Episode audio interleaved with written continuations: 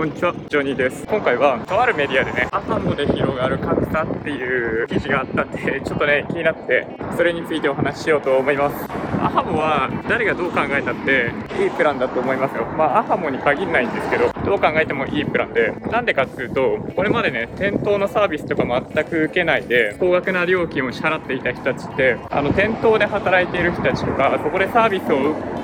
行っている人たちのコストを黙って払ってたってことなんだよね実質的に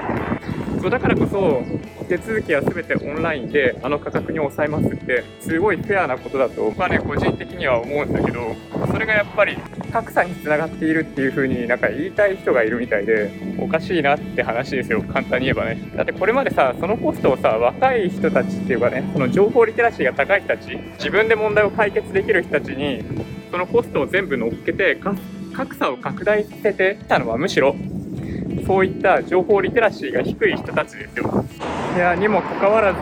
手続きがねオンラインでできないとか SIM の交換ができないっていうことを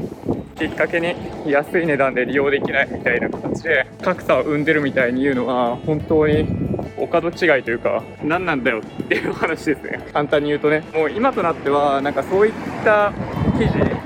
まあ、その記事はどっちかっていうとなんかその古くからあるメディアなんでなんかそういう人しか見てないのかもしれないけどなんかねあたかも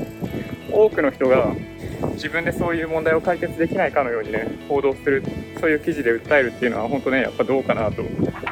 思います。だからね、まあ、アハモはフェアだと思いますよ。店頭でのサービスを有料化するっていう話もあるんで、まあ、それが一番いいと思いますよね。どう考えたってね。なんかね、そもそもの話をしていくと、なんかね、店頭のサービスとか、送料とか、そういったサービス料みたいなものに対してお金を払うことに非常に抵抗感がある。なんかこの日本人の多くに見られるマインドセット。なんかね、その辺に問題があるような気がします。送料込みとか、なんかそういう問題もそうなんだけど、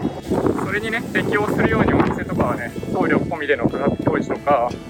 なっちゃってんだけどでもさ本当は結構送料って違うから距離とかによってさだからフェアじゃないんだよね結果としてサブスク系の国内におけるサービス特に Amazon プライムとかの月額料金とか低く抑えられてるっていうのは、まあ、悪い話じゃないかもしれないけど結局そのアハモみたいな話の問題につながりかねないんでなんかフェアなね価格設定に近づけていくっていうことを考えればやっぱりそういうものに対しての理解っていうものが進まないと難しいなというお話でした。もし今回の動画が良かったって方は高評価お願いします。合わせてチャンネル登録していただけると嬉しいです。それではご視聴ありがとうございました。バイバイ。